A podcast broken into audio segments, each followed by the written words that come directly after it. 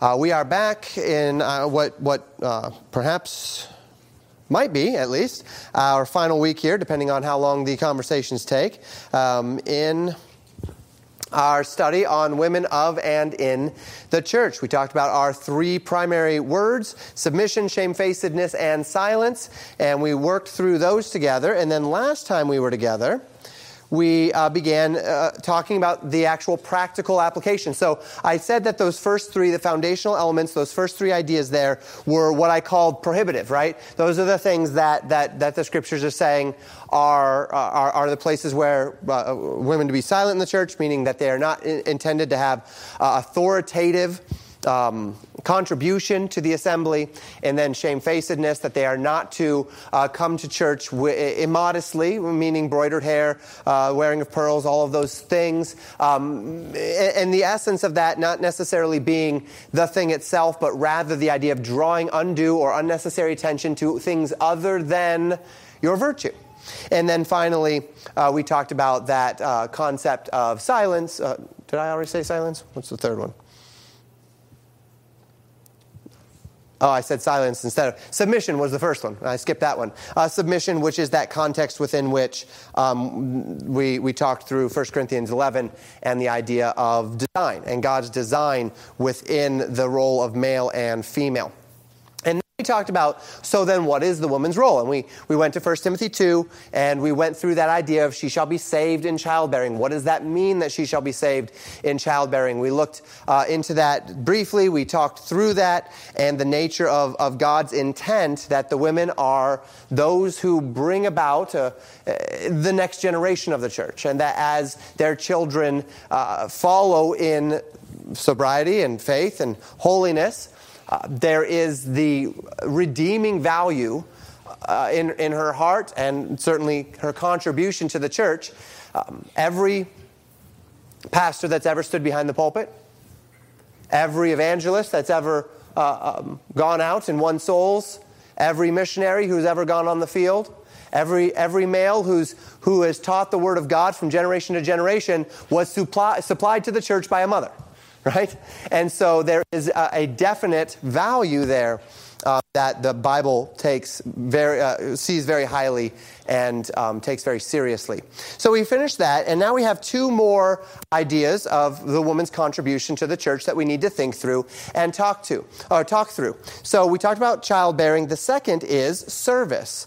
And as we think through this idea of service, um, we see this in Romans chapter 16, 1, uh, among other places where we might see uh, serve in the church. Uh, Paul is writing in Romans chapter 16, verse 1, and he says this He says, I commend unto you Phoebe, our sister, which is a servant of the church, which is at uh, Cenchrea. And uh, the word here, servant, and this is where I told you we were going to get a little bit more controversial. Um, the word here, servant, is the word diakonos, or the word from which we get our word deacon. And it is in the feminine in this particular um, verse, naturally speaking, um, because it's speaking of Phoebe, their sister. And so it's very obvious that Phoebe was called, in this case, a servant of the church, and it is that word deacon. And this uh, brings up the question mark as to does a, can a woman be a deacon? We might say a capital D, deacon in the church. And that's what we're going to first think through, and then we'll kind of figure out uh, where to go from here from Romans 16. So there's two possibilities here. First is that the term deacon is used to describe, not designate. And we'll, we'll discuss more of that in just a moment. Uh, and then the second is that there were actually deacons in the in, in the sense I, I, should have made that capital D deacons. That in the as far as the office of the deacon is concerned, there were deacon, female deacons in the church, and this is not something that you you might um, necessarily this is not something that is too foreign to various church models. The idea that there can be female deacons, and, and that for, if we might say it this way, somewhat good reason as we walk through the text. So, if we think about the idea of deacon as descriptive, the word diakonos by no means refers only to an office in the church. This is important, right? If you think of um, the word elder, it actually goes along the same idea. When you read the word elder in the New Testament, you have to ask yourself a question Is this talking about an elder as in the office of the elder, like First Peter says, where Peter says, To the elders I write, who am also an elder? Feed the flock of God, taking oversight. And it's in that passage that we connect the fact that, the, that, that Peter instructed the elders to feed. That word, so elder was, is the word presbyteros, from which we get the word Presbyterian. They're called the Presbyterians because they have an elder system in their church. It's a very strong elder system. So they called themselves Presbyterians. That's from the Greek word presbyteros, which is the word elder. So we see the elders. Well, you know what? Why don't I just go there so that we can relate ourselves to this? Is it four? Five. So the text says, the elders which are among you, that word elders there is the word presbyteros. I exhort, who am also an elder and a witness of the sufferings of Christ, and also a partaker of the glory that shall be revealed. And then he gives the elders two commands Feed the flock of God. That word feed there is the word poimaino. It's the verb form of the word poimen, which is the word shepherd, which is also the word in our New Testament pastor. Pastor the flock, feed the flock of God. And then he says, secondly, taking oversight. This is the Greek word episkopos, from which you get the Episcopalians. And it's the word in our Bible which is oftentimes translated in the noun form bishop. So in 1 Timothy chapter 3, when it says, If any man desire the office of the bishop, he desireth a good work, that's that word episkopos. So the elders that were among them, Peter was commanding them that they do two things pastor the flock and take oversight, bishop the flock. From this, from this passage, we draw out that pastor, bishop, elder in the Bible are one office. So we don't necessarily believe in a system where you have hierarchies of different things. You have the bishops, and then underneath the bishops are the pastors, and then the elders are under them. Now, that doesn't mean that you can't have that system. It just means that it's not necessarily the biblical model right? A, that, that, that we have to have all of those hierarchies there and that these have to be di- different or, or, or, separated offices. So we see the same idea, but when we ask this word elder, the word elder does not have to mean a leader in the church. It can just mean an old person, right? And so the question when we read the New Testament is are we talking about a leader in the church when we see the word elder, or are we talking about just an old person. And the same can be said of this idea of deacon. Are we talking about the deacons in the church, the office, or are we talking about just one who waits on tables, one who is an attendant, a servant? The Gospels use this word, diakonos, eight times. Every single time it's used in the Gospels, it's translated servant. At that point, of course, there had been no deacons in the church. They, they, those would not be appointed until Acts, until the apostles realized that they, they, were, they had too much on their plates, so they appointed servants. They appointed men who were there to take off of their plate the waiting on tables, the serving of others, so that they could attend to the Word of God and to prayer. And they could to get some stuff off of their plate. Some of the, the the more logistics oriented tasks that were necessary in the church. But then we see those deacons, and we see them. Uh, Philip goes, and, and he actually kind of becomes an evangelist of his own, right? And he uh, wins um, the, the, um, uh, the Samaritans, and then he is taken away in Ethiopian eunuch and all those things. And so we see this idea here of just servant 1 Corinthians chapter 3 verse 5, Paul calls himself and Apollos servants, that word being deacons by whom ye believed. Now, Paul was an apostle and he was an elder. We wouldn't necessarily believe that he has the office of the deacon. The apostles appointed deacons specifically to take things off of their plates. So Paul was an apostle.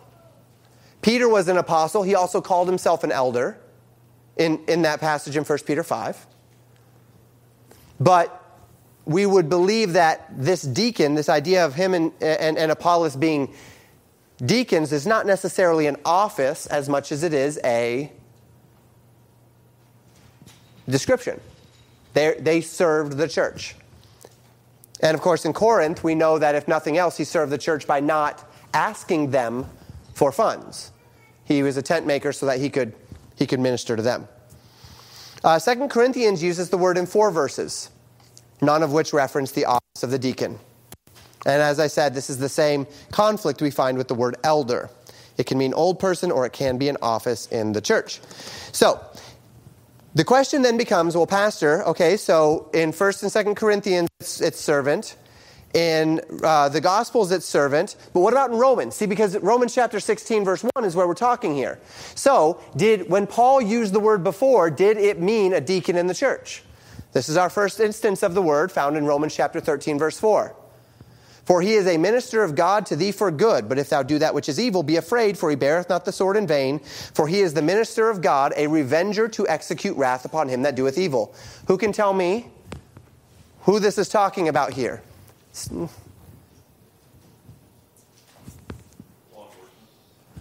Law enforcement. This is the government. Romans 13 begins with submit to your government, right? Submit to the, the, the, your, your ordained earthly authorities. And one of those ordained functions of our earthly authority is to punish evil and reward good. And he's called here a deacon of God. Not a deacon of the church, but a deacon nonetheless. So, the, our first instance of this word, deacon, is to speak of our civil authorities and the servant nature that they're supposed to have uh, to um, their citizens by punishing evil and rewarding good. Second instance, Romans 15, verse 8. Now I say that Jesus Christ was a minister of the circumcision for the truth of God to confirm the promises made unto the fathers. Uh, this is speaking of Jesus as a deacon. Um, we're not talking about him in the office of the deacon, right? Uh, we are talking about him. He was pre church. Uh, he happens to be our Lord and Savior and not a deacon in the church. And so here's that word again, though. He was a servant, he was a deacon. And then we get Romans chapter 16, verse 1. I commend unto you Phoebe, our sister, which is a servant of the church which is at Cenchrea. And so here we, we find um, Phoebe at, described as well. There is no precedent in Romans for us to say that Paul is speaking of the office. Now, in this case, it does say of the church. So we are connected closer to the church here than we would see with the minister, the, the, the government minister, or of course Jesus Christ. Phoebe is in that church age, and it is said that she is a deacon of the church in this sense. Uh, so there, there is a closer idea there, but there is no linguistic precedence in Romans for us to say, yes, this is most certainly, when Paul wrote that word, what they were thinking was an office. Because that wasn't his context in Romans chapter 13, it wasn't his context in Romans chapter 15, and so it doesn't there's nothing that would lend us to the belief that it would be his context in Romans 16. So that's the idea of the descriptive use um, of the deacon. The most relevant use is in Romans. Uh, the other two uses are not about the office of the deacon, but about being a servant of God in the capacity unto which he has chosen. So if you step into the role of government, you immediately become a servant of your people. That's the way it's supposed to be, at least. It's not really that way anymore, but um, that's what you're supposed to be. And in doing so, you are a minister of God, representative of God to the people. And in, in, the case of Romans 13, speaking specifically of a law enforcement role, a role of punishing evil and rewarding good. Um, and then Jesus Christ as being a servant of the circumcision. So, now let's talk about, well, uh, before we get move on to that, any, any questions or thoughts on deacon as a descriptive term? Servant.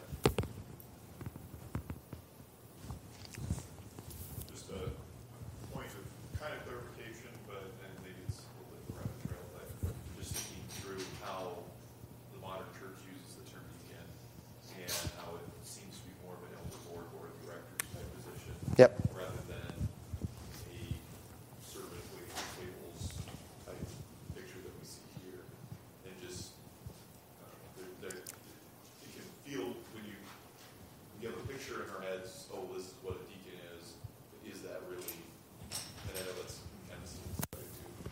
Yeah, and I actually bring this up kind of in, in our concluding thoughts. It's a very good thought, and we will come back to it. But when we think about a deacon, um, and we are okay, what what can a can a woman be a deacon? One of the questions is, what is a deacon supposed to be? Because our churches, especially Baptist churches, because Baptist churches have gone to 1 Timothy 3 and said there's two offices, pastor and deacon. What they have done, thus, is they've said, well, pastors are the people on the payroll, and they're the ones who teach and administer in that, administrate in that sense. And then we have a group of lay leaders in the church, and because there's only two offices, pastor and deacon, they make the lay leaders the deacons. But, and so the lay leaders effectively become what we might call an elder board or what we might call a board of directors. And so in doing so, we have placed into onto the purpose of the deacon something which isn't necessarily what the deacons of the Bible are described as. And in doing that, the question then becomes okay, if, if that's going to be what a deacon is, then yeah, there's a good reason why we would understand that women should not be deacons. Because when we talk about the idea of those who are leading in the church, we certainly would want to be very thoughtful about the idea of having women on a board of directors for decision making in the church when women are not to usurp authority over the man. And so there's a real reason why we might have that. But is that what a deacon is supposed to do? And if we boil what a deacon is supposed to do down to what a deacon, the Bible describes a deacon as being, then is it still a problem to say we can have women deacons? So that's a good question that we need to think about, uh, and we'll, we'll talk through the, the deacon passages, and then we'll, we'll, we'll hopefully have a good, lively discussion on that. Good. Any other, any other questions or thoughts uh, on, on this? Okay, let's talk about the office, as, as it were, of the deacon. We see this three times in the New Testament. Uh, the first is in Acts chapter 6, verses 1 through 4. And this is where they begin. And in those days, when the number of the disciples was multiplied, there arose a murmuring of the Grecians against the Hebrews because, of their, because their widows were neglected in the daily ministration. So there, um, there was not enough, there was, there was a neglect happening because there weren't enough people doing the, the work of the ministry. And um, the Grecians were particularly grumpy about this uh, because their widows were being neglected, uh, as uh, that, that being that the, the, the church was primarily Jewish, and so it seems as though there was a lot. It's not that they were, na- they were being bigoted in their priority or anything of the sort, but maybe just closer families, closer knit community, whatever it might be, the Grecian folks were being forgotten. Then the twelve called the multitude of the disciples unto them and said, It is not reason that we should leave the word of God and serve tables. Wherefore, brethren, look ye out among you seven men of honest report, full of the Holy Ghost and wisdom, whom we may appoint over this business. But we will give ourselves continually to prayer and to the ministry of the word of God's word of God. And this idea of serving tables here, this is that word to deacon, diakoneo, um, from which we get diakonos. So they say it's not we we don't have the time and the resources to do everything and we need to keep ourselves committed to, the word, to, to ministering the Word of God in prayer. So we need to choose some people to do the ministration so that things like the widows don't get neglected anymore. So that all, of the administra- all of these, these logistical, logistics things can be done. And of course, Stephen was chosen there. Uh, and then we see Philippians chapter 1. And this. Um,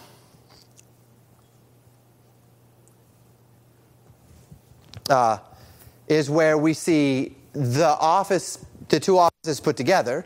Paul and Timotheus, the servants of Jesus Christ, to all the saints in Christ Jesus, which are at Philippi, with the bishops and deacons. Um, and so we see a bishop and deacon combined here at the church of Philippi. You have the saints, that's the, the, the, the, the, the church general. And then you have the bishops and the deacons, right? And those would have been what we would consider offices, and that's all rooted in 1 Timothy 3. And that's the, the third passage here. Um, we see in 1 Timothy 3, first, this is a true saying if a man desire the office of a bishop, he desireth a good work. And then we see the qualifications of the bishop. These are things which a man who desires to be in this role of leader, again, because we recognize from 1 Peter 5, bishop to be a role that is combined with the pastor as an elder. We would say elder is the office, bishop and pastor are functions of the office, if you will. Um, this would apply to not just an administrating elder, but also to, of course, the teaching elder, especially in that one of the requirements is that he be apt to teach. So we, we see those requirements.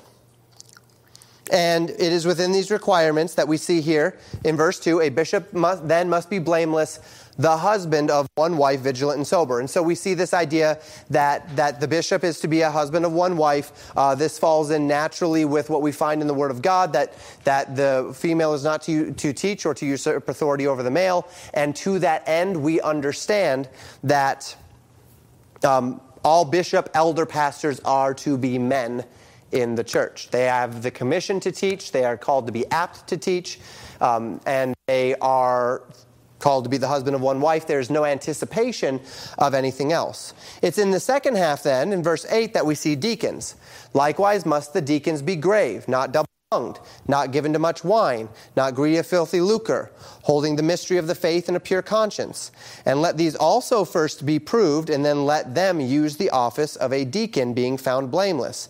Even so must their wives be grave, not slanderers, sober, faithful in all things. Let the deacons be the husband of one wife, ruling their children and their own houses well. For they that have used the office of a deacon well purchase to themselves a good degree and great boldness in the faith which is in Christ Jesus. So we once again see a requirement that the deacons be the husband of one wife, and in that we have that requirement, we take for granted perhaps the idea that once again, we are expecting there to be, these to be men. The office is to be men. But there is a slight difference in how we see the expectation here of deacons that has caught the eye of many a person here. Um, so Romans 16.1, Phoebe is called the deacon. We, call, we, we saw that. And if we continue in that text, which we will in a little bit, uh, she is said to have business. And she exhorts the church to assist her in her business. Now, again, this is a moot point if 1 Timothy 3 tells us only men can be deacons. The text is not abundantly clear on this. And the reason why, and we've already read it, is because the word here, uh, in, in 1 Timothy 3.11. So this is before, this is before the husband of one wife requirement. So we see here in verse 11, even so must their wives be grave, not slanderers, sober, faithful in all things. Let the deacons be the husbands of one wife, ruling their children in their own houses well. Uh, so there have been some people that have been interested by the order of this. And why it's so interesting is because there is no requirement for the women, for the wives of the pastors. It doesn't say for a bishop that his wife must be grave, not a slanderer, sober, sober, and faithful in all things. And isn't this interesting? He still has to be the husband of one wife. He still has to rule his, his, his children and, and, and have them in subjection. But there is no commandment that their wives be anything. So, why would it be that there's no commandment to the bishops that their wives have to be in line, but there is a commandment to the deacons that their wives have to be in line? And this raises a strange question mark in folks' minds. And then we look at the wording here. Of course, we, we know that uh, must their wives be grave. You saw that those were in italics in the King James there. And the word here, gunaikos, which is women, is the word women. It doesn't, it doesn't mean wife, it means women. Now, usually we connect it with the word wife when there's a possessive idea to it. They're women. If, uh, if, I, if I talk about my woman, everyone knows that I'm talking about my wife because she is my woman. She's no one else's woman. She's my woman. No one else can have her. She's mine. She's my wife. that so so when we look in the scriptures, there is a, a common contextualization that we can do where we say we're talking about wives. But there's any number of times in the New Testament where this word comes up where it's quite clear that, that it's not a wife or it's ambiguous. It could be wife or it could be woman. And so, in that, this comes before that command for the, the deacons to be the husbands of one wife. In that, we see no command for the bishops to have their wives in any sort of uh, the character of the bishop's wife. There are many here who say this isn't telling them that their wives must be grave, slanderous, sober, and faithful in all things. This is saying the women deacons must be. The women must be. If you are going to be a woman deacon, then you are going to be grave, not a slanderer, sober, and faithful in all things. And then you can be elevated to this role in the church. Now, that brings us to an interesting thing, though, because now we have a, an interesting dichotomy where we have, if this is the case, the women deacons who have these, these um, requirements. And of course, they wouldn't just have these, they'd have, um, uh, they'd have to be blameless and proved. Um, not greedy of filthy lucre, not given to much wine, not double tongued and such. But then we have in verse 12 the idea that, that the male deacon must rule over their children in their own house as well, because, of course, that, that idea of, of having their, their, their family in line is a reflection upon him as a leader. And so this is where the debate lies. And I think it's a valid debate. There's, there's a lot here in the language that is that, that, that is strange, strange enough to, to give us a valid question mark as to whether or not this is allowing for women to be seen as a deacon in the office sense. What are your thoughts?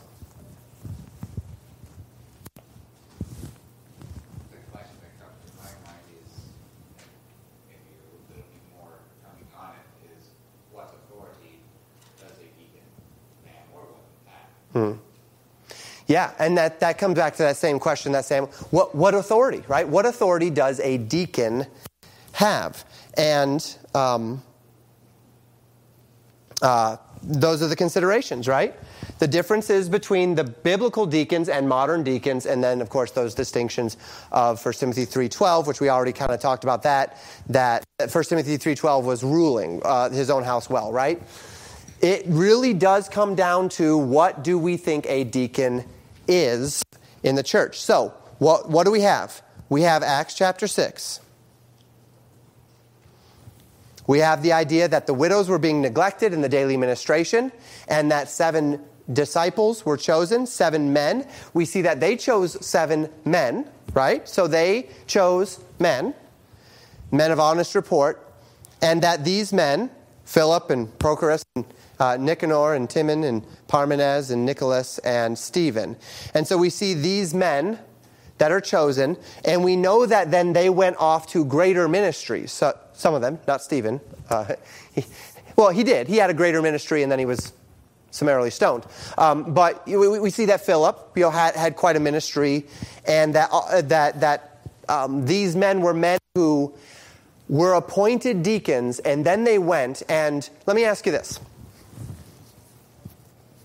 we call him Philip the deacon. But when he went and he won Samaria, and then he went to the Ethiopian eunuch, and the Lord took him to the Ethiopian eunuch, would, we, would you lot that into his role as a deacon? Would you lot that into a deacon function? Sam? I'd lump it into an evangelist function too.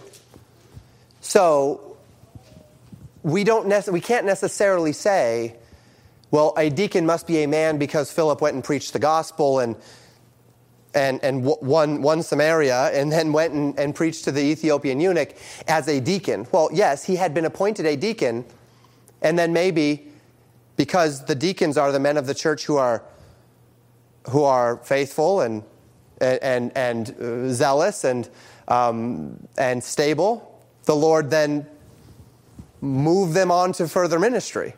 Um, that's not necessarily unfounded for us to think, right? So we see that here. Um, let's go back to Romans 16.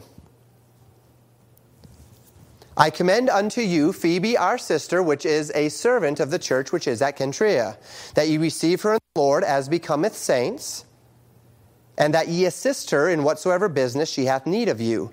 For she hath been a succorer of many and of myself also. Greet Priscilla and Aquila, my helpers in Christ Jesus, who have for my life laid down their own necks, unto whom not only I give thanks, but also all the churches of the Gentiles. Likewise, greet the church that is in their house. Salute my well beloved uh, Epaenetus, maybe Epaenetus, something to that effect, uh, who is the firstborn of Achaia unto Christ. Greet Mary, who bestowed much labor on us. Salute Andronicus and Junia, my kinsmen and my fellow prisoners, who are of note among the apostles. That doesn't mean they were apostles, it means that, that the apostles took note of them, okay? who were also who also were in Christ before me. Greet Amp- uh, Amplias, my beloved in the Lord. Salute Urbane, our helper in Christ, and Stachys, my beloved. Salute Apelles, approved in Christ. Salute them which are of uh, Aristobulus, uh, his household. Salute Herodian, my kinsman. Greet them that be of the household of Narcissus. Imagine, uh, imagine being Narcissus and then getting saved. Um, uh, um, so anyway, that's uh, anytime I read that. Salute Tryphena and Tryphosa, who labor in the Lord. Salute the beloved Persis, which labor much in the Lord. Salute Rufus, chosen in the Lord, and his mother and mine. Salute Asyncritus, Phlegon, Hermas, Patrobas, Hermes, and the brethren which are with them. Salute, and then it goes on, right? Many, many, many women's names here. Many women's names. Okay, so we have women in the church. We have Phoebe serving the church and doing things, and Paul saying, help her out with whatever she needs. We, we certainly talk about Priscilla and Aquila. Paul talks about them as a team, right? Uh, they, they, they did, they labored together. They labored with him. He says that they were both his helpers in Christ. And so we ask the question again here as, it, as we, we look at this word. Um, we see servant, we see deacon. We see the office of the deacon. We see the possibility of females falling into that office of the deacon. And we simply have to ask the question what does a deacon do? We don't have much insight into that. We really don't. The only thing we have is that they served the apostles so that the apostles could dedicate themselves to the teaching of the Word of God and of prayer. Now, where does this leave us with women in the church? Well, this leaves us in two places. First, the question as to whether or not women can be, as it were, official deacons is, is, is a valid question. But we, what, what do, if, if, if we decide that women can, be, can hold the office of the deacon in our church, what are the implications of that as it relates to the office of the deacon in our church? Does that, does that question make sense? What would that mean for how we see the office of the deacon if we're going to be scripturally consistent and obedient? I'd say it's a designated servant given to those things that are not leadership, but as I said, the waiting on tables and such, plenty of opportunity to serve, Yep. but not to. Right. So we, what we know is that if, if, if we have women deacons in the office sense, then what we, will, what we see the deacon as is a servant to the leadership, right? Is that they are not teaching or usurping authority. There's no, there's no requirement that they be apt to teach. There's no requirement that they, uh, there's a requirement among men that they rule their house well. Certainly, of course, don't, don't see that carry over to, to any sort of command to the women. And that's where, if we were looking in that 1 Timothy 3.12 still does give an air that there's almost a taking for granted that it's men that he's talking to. And that's perhaps one of the reasons why there's been a de facto, default kind of fallback to men or deacons. But whether or not we regard the office in such a way or not, can we all recognize that the function of servanthood in the church is one that does not, in the scriptures, fall solely in any way, shape, or form on just men? That as far as taking things off of the plate of the leaders of the church so that they may dedicate themselves to the study of the Word of God and to prayer, that servant waiting on table sort of idea, that that is something that is open to men and women alike in the church. Thoughts?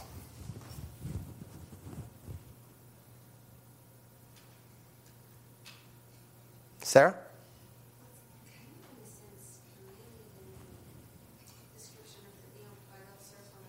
Hmm.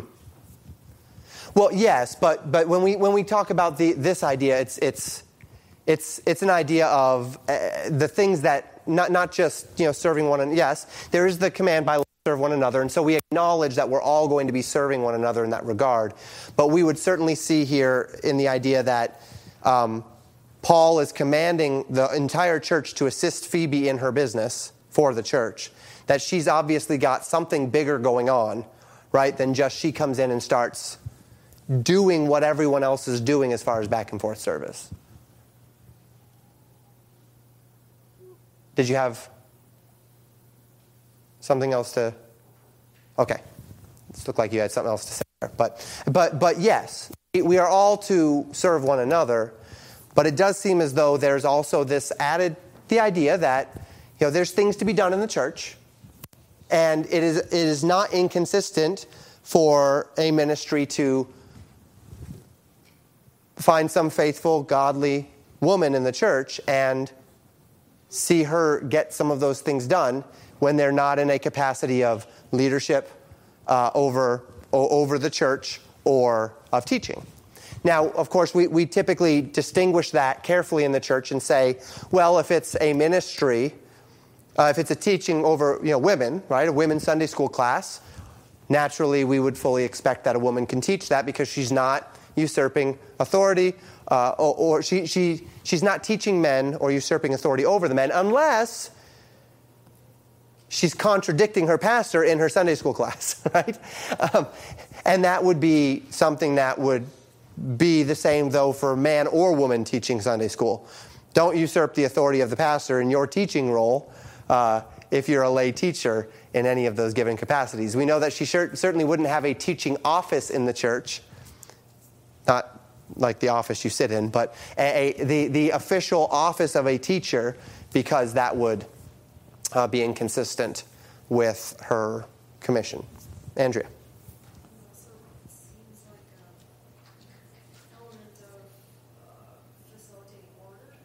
Mm. Someone is specifically designated to do jobs that the church needs in any capacity, or one or another capacity.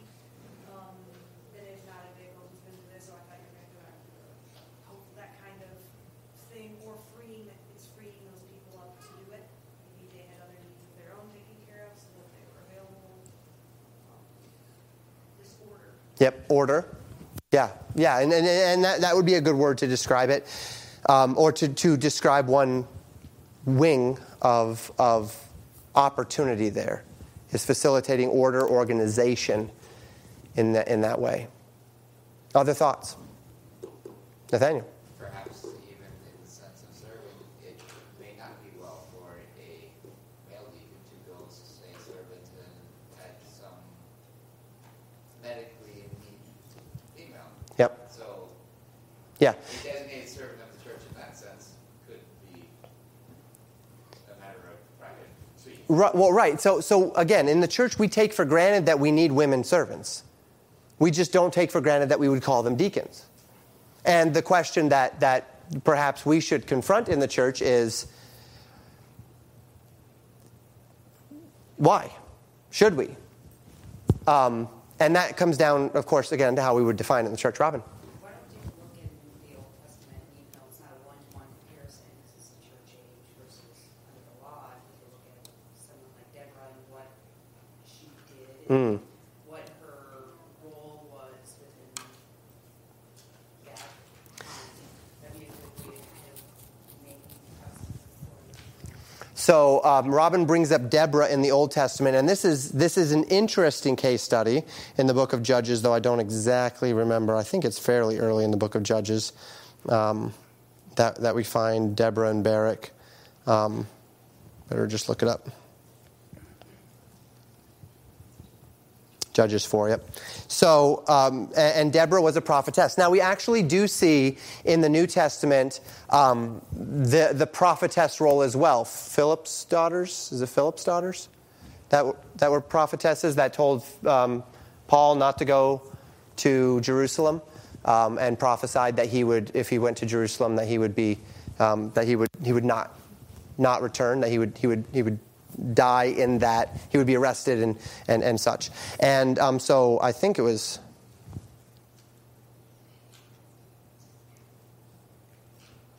Let's see.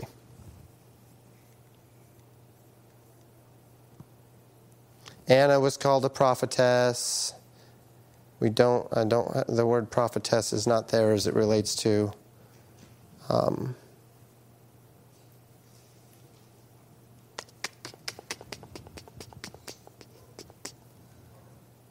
Nope, it wouldn't have been in Acts 2.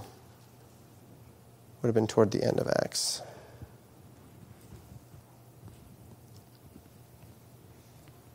Let's see if it was Philip.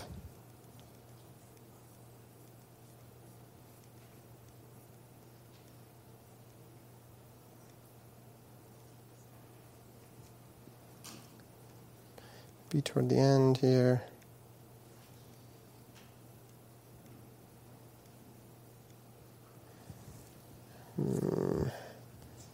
Yeah, Philip the evangelist. Uh, Acts chapter 21. The next day, verse 8 We that were of Paul's company departed and came unto Caesarea, and we entered into the house of Philip the evangelist, which was one of the seven. So by, by this point, he's not Philip the deacon, he's Philip the evangelist, right? And abode with him. The same man had four daughters, virgins, which did prophesy. And as we tarried there many days, there came down from Judea and, and um, uh, a prophet named Agabus. And I guess it was Agabus that, that mentioned those things, perhaps, maybe not Philip's daughters. Um, but um, said that, that the, they did prophesy. Um, and we'll connect that to 1 Corinthians 11 and the idea of prophecy. But we have Deborah, and Deborah was given a, a role in Israel as a prophetess, one who spoke for the Lord. Um, what do we do with a. Um, well, actually, may, may, maybe this would fall into. Um, well, let, let's, let's, let's focus on it. What do we do with Deborah? How do we assess? Um, so if, if, if we were, it was Judges 4, right? So, Deborah, a prophetess, the wife of Lapidoth, she judged Israel at the time. She dwelt under the palm tree of Deborah between Ramah and Bethel in Mount Ephraim, and the children of Israel came up to her for judgment. And she sent and called Barak, the son of Abinoam, out of uh, Kadesh Naphtali, and said unto him, Hath not the Lord God of Israel commanded, saying, Go and draw toward Mount Tabor, and take with thee ten thousand men? And so she commissions him to do this thing. And he says, If thou wilt go with me, then I will go. But if thou wilt not go with me, then I will not go. And she said, I will surely go with thee, notwithstanding the journey that thou takest shall not be for thine honor, for the Lord shall sell Sisera into the hand of a woman. And Deborah arose and went with Barak to Kadesh. And of course, the woman that Sisera was delivered into was not Deborah, it was Jael uh, in, in the, the tent when she uh, took the spike and jammed it through his, his uh, temple. But um, we, this, is, this is what we find of Deborah the prophetess what do we see about her role in Israel? And, and what, what, what correlations might we be able to make to the church, if any? Thoughts? Sarah? You know, if this one can be taken over to the church in a sense that I believe it's in the Old Testament that God says, as a punishment, you'll have women ruling over you. Mm. I don't know where that is, and maybe I should have looked that up first. In Isaiah, there's uh, women and children will rule over you. Yeah. And it, it, obviously God can use anybody, and God will use willing vessels.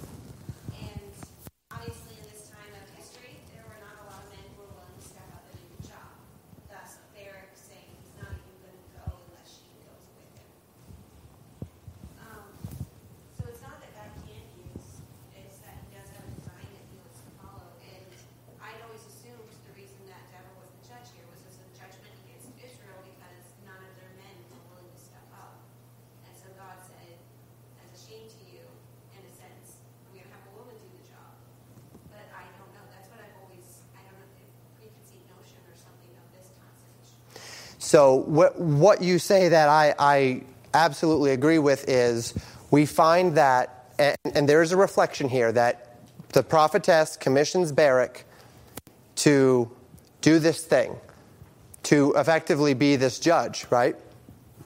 And he says, I won't go unless you go with me.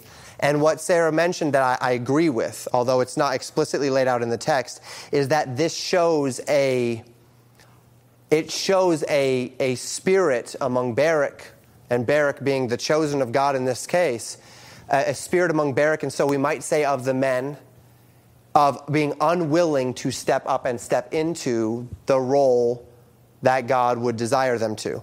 And the reason we might be able to say that with a measure of confidence is because when Barak says, I won't do this unless you go with me, number one, we see that reflection, right, of, um, of, of an unwillingness to step up there without Deborah going with him. But then that comes with a direct consequence. And the direct consequence is that Barak will not be the one that is allowed to be the, the true victor over Sisera. Instead, a woman will be. And in that a woman would be the direct victor, um, that is, we might liken it to when Moses is complaining with God about the fact that he can't speak. And God says, Well, fine then, Aaron can speak. He'll be your voice for you. And we see there in that a, a soft rebuke. It's a soft rebuke that says, Now you won't be the, the, the guy alone, but Aaron will be one that I, I, I'll use some of Aaron now too, not just you. And, and God says, well, fine then, Barak, if you won't step up, then I will use someone else as well and not just you. Uh, so we see that there, and, and it's, it's, it's by implication. Uh, anything else about Deborah? Do we, do we feel as though it can correlate in any way? Nathaniel.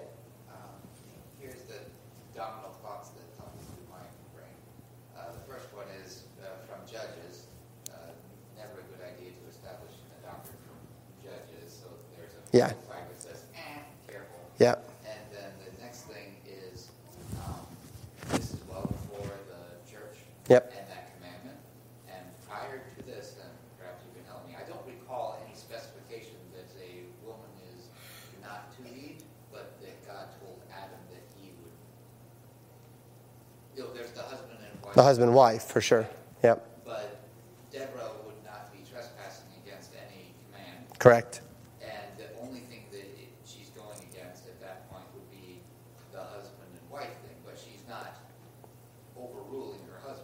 Right. And culturally, it's, you know, a strange thing for a woman to be more or less she called out the man, you know, why aren't you doing what God told you to do?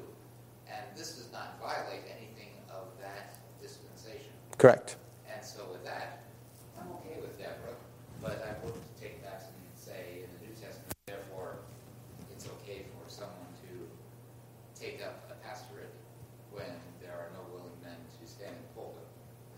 Well, right, and and so right, so so the translation into the New Testament, we know we certainly know that the translation from anything that the Lord might have shown as far as Deborah or um, or, or any of the other women that have to uh, take some measure of of lead. Um, uh, um, Nabal's wife, Abigail. Uh, she she also takes initiative right? And uh, saves her husband and her household and uh, speaks directly to David, which was something that would have been culturally un, uh, uh, un, unexpected at the very least in the day, right? So we see these women who will take initiative, who will step up, and who will lead. And, and Nathaniel's absolutely right. We do not see a precedent we do not see a command in the Old Testament that says women cannot do such. What we do see in the New Testament is that they cannot, that, that well, we see the Old Testament command as it relates to the family, and we see the New Testament command as it relates to the family and the church. Um, everything else that we, we would see, we would see as a, as a matter of um, example more than we'd see as a matter of command. And uh, we do um, we do see, by way of example, that it was not um, it was not king or uh, in, in except with uh, um, one instance of, of wickedness, it was not, say, as far as civil leadership was concerned, king or queen. In Israel, it was king, right? It was always a, a succession of kings. It was not priest or priestess in Israel, it was always priest. And so we, all, we do see a trend of, again, male leadership. But we do see these things where there are, there is Deborah the prophetess, there uh, is the, um, the wise woman of, uh, um, I'm trying to think of the name of the, the town where the, the, there was the wise woman who, it was, it, it, was uh, there, there's a couple of instances of wise women, one I believe in the days of the judges and one in the days of David, both which came from this particular town. There's the witch of Endor. That that's another another thing altogether, right? But um, there, th- oftentimes diviners and such were women, witches um, and such. They were often women, and we might believe that to be so. Women tend to have a little bit of a clearer connection to the spiritual. It seems um, a lot of times than men do. Um, so that that's not surprising that women tend to be uh, more in tune with the spirit realm. Um, uh, let's see if we can just find it real quick. I'm not I'm not even sure exactly what to. Um, Tekoa.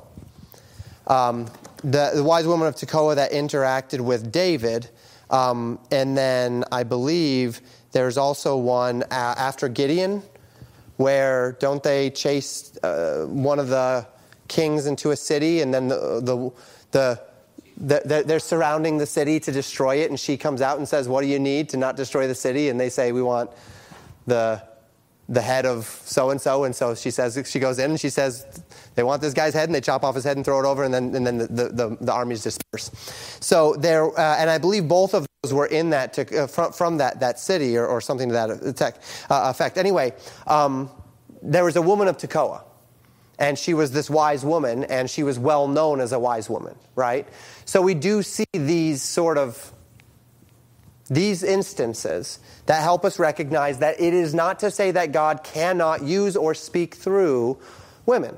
Even Philip's daughters, we would recognize that there was something about them that was notable enough to mention it when Paul was passing through there as women that did prophesy.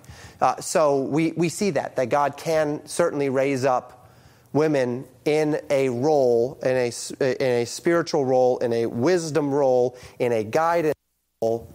Um, and this is not inconsistent because this isn't talking about a church leadership sort of an idea.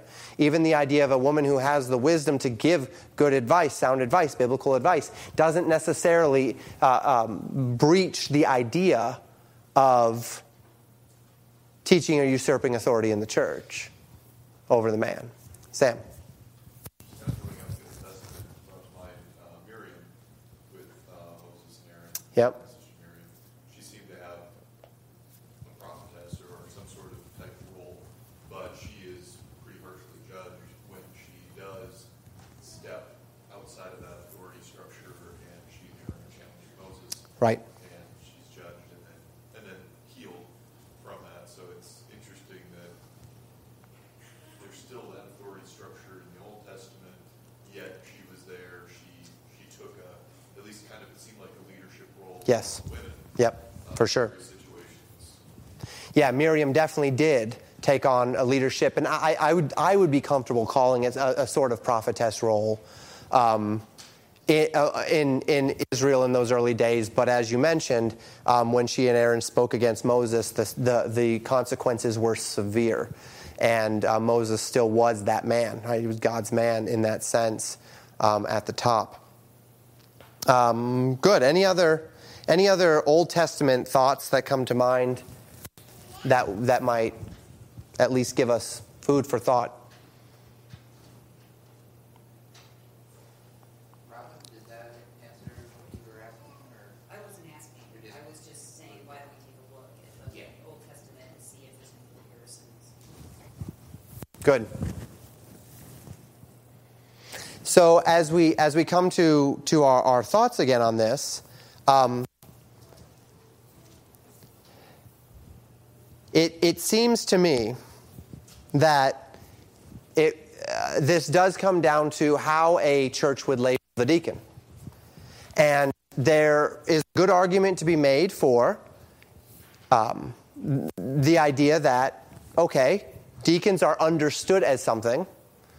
So if we want to keep a, a safe a safe distance from, from the potential to set a precedent for danger, that you keep the, the, the label deacon to what it's understood has historically been understood to be, and you don't you don't blur those lines. That being said, that's only a part of me that says that because the other part of me is the part of me that planted this church that does everything weird, right? And wants to re, reclaim labels that maybe have been mixed up and reclaim them for what they're supposed to be and allow them to function properly. So I don't think that necessarily either way would be wrong. So if you hear of deaconesses in a church, it's worth digging into okay what does that mean? Because it, it may not necessarily be anything of, of, of, problem. I was just talking to a pastor a little while ago and he's hoping to reconfigure his church and one of the things he, he had said was you know customarily what the church has done is the church has has uh, they, they, have had kind of a, it's a baptist church a deacon board type thing and so we've elected deacons to be this deacon board and, and the church has elected these guys based upon you know whatever you want to say popularity contest or, or, or, or just familiarity or the people that are willing to or whatever the case may be and he said and what what, what he's going to do is they'll have, they'll have a, a board, a board of directors, a board of elders, whatever you want to call it, that will take the functional place of the leadership of the deacon board. And then the deacons are going to be those who the church identifies as those who are serving. He said there are people right now who are already doing that work. He said there's a guy that comes and every week he just comes and he mows the lawn of the church. You know, no one even ever asked him to do it. He just started doing it. And uh, there, he said, and there's a woman, and she goes and she visits people. No one's asked her to do it. She just does it every week. And he said, we'll choose them and they'll be our deacons, right? Uh, if, if they're willing, they'll become our deacons. And, and that idea is simply who in the church has a heart and a commission to serve, who is, is a faithful and a proper biblical role model.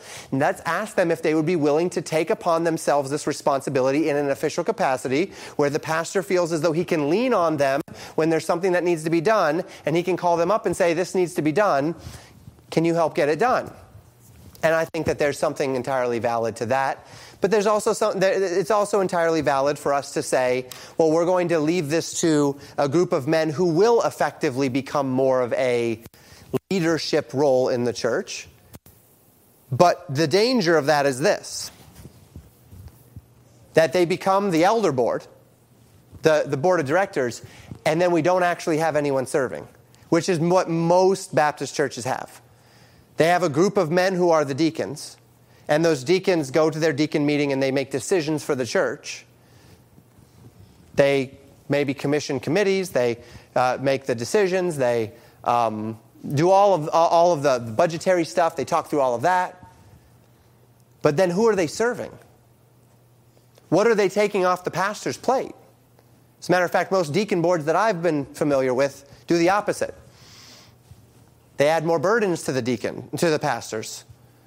They, they're the ones that become a, they, they, they, they fill his nightmares.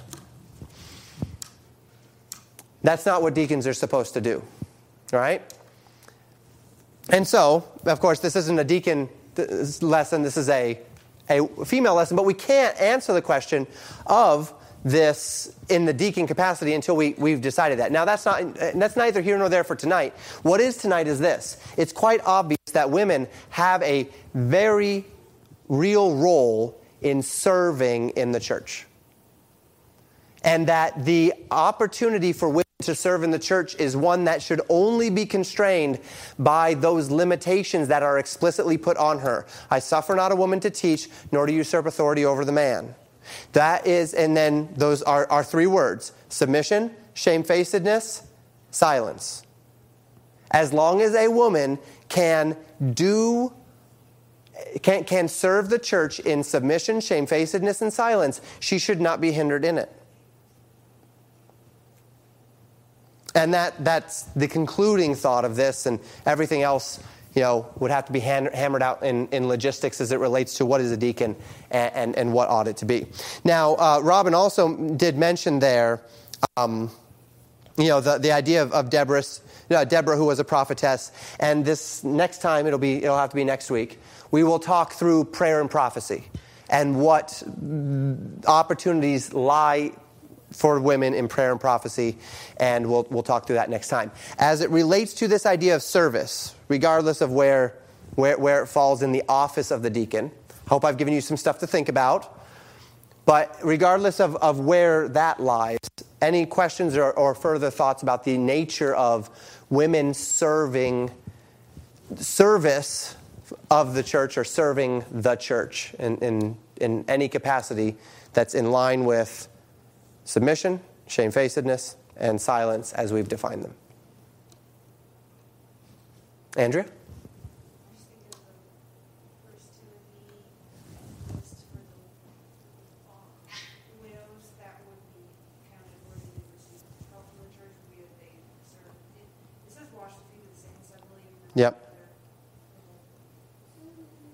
Is that five? Yeah, widows indeed.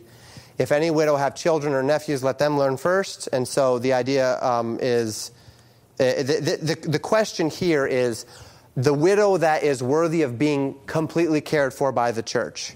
And um, the, the requirement, as it were, is uh, that she's desolate, that she trusts in God, continueth in supplications and prayers night and day, that um, that, that he, he specifically says here not under 60 years old because if they're under 60 years old just let them get remarried. Well reported of for good works brought up children lodged strangers washed the saints feet relieved the afflicted diligently followed every good work. Um, and so this is um, speaking of the, this is a reflection of her character. We might even add it to kind of the Titus chapter 2 idea of the young women and the elderly women, um, teaching the younger women and, and, and that, that, that nature of virtue. Um, and so the essence here is not that you have to have a checklist and say, well, have you ever washed any saints' feet before we can add you to the support? No.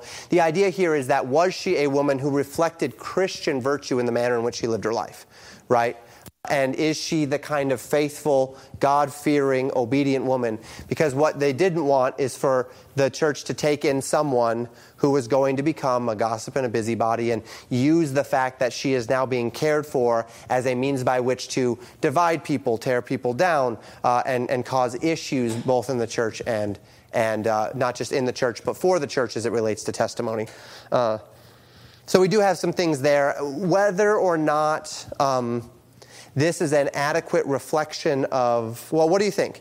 Would you, would you consider this, this testimony here, her good works, brought up children, lodged strangers, washed the saints' feet, relieved the afflicted, diligently followed every good work? Would you uh, consider that a, a fairly good, complete description of what a, woman, what, what, what, a, what a good woman in the church looks like? What serving the church looks like. Sarah? I think to say no, because it doesn't necessarily apply to every job where a woman might be serving in the church. Okay. It's just off the cuff. Because sometimes everybody's supposed to help the body of Christ. We're all supposed to work together as a team. Some people are specifically designated to have a job, like you said, go out and minister unto people or, you know, to clean, to do this, to do what. And you just need to be a believer, you, to, you know, to clean the church. You know, you need to be part of the body of Christ. You don't, I mean, and yes, obviously, and fellowship is important and all that, but I don't see how necessarily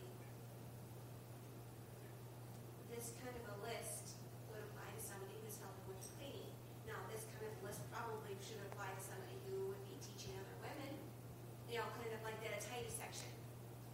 You know, the Yeah. women teach the younger women to love their husbands, love their ch- children, and whatever. And So, so I think what you're saying here is that this is, is almost more of like a, a list of personal virtues than church virtues.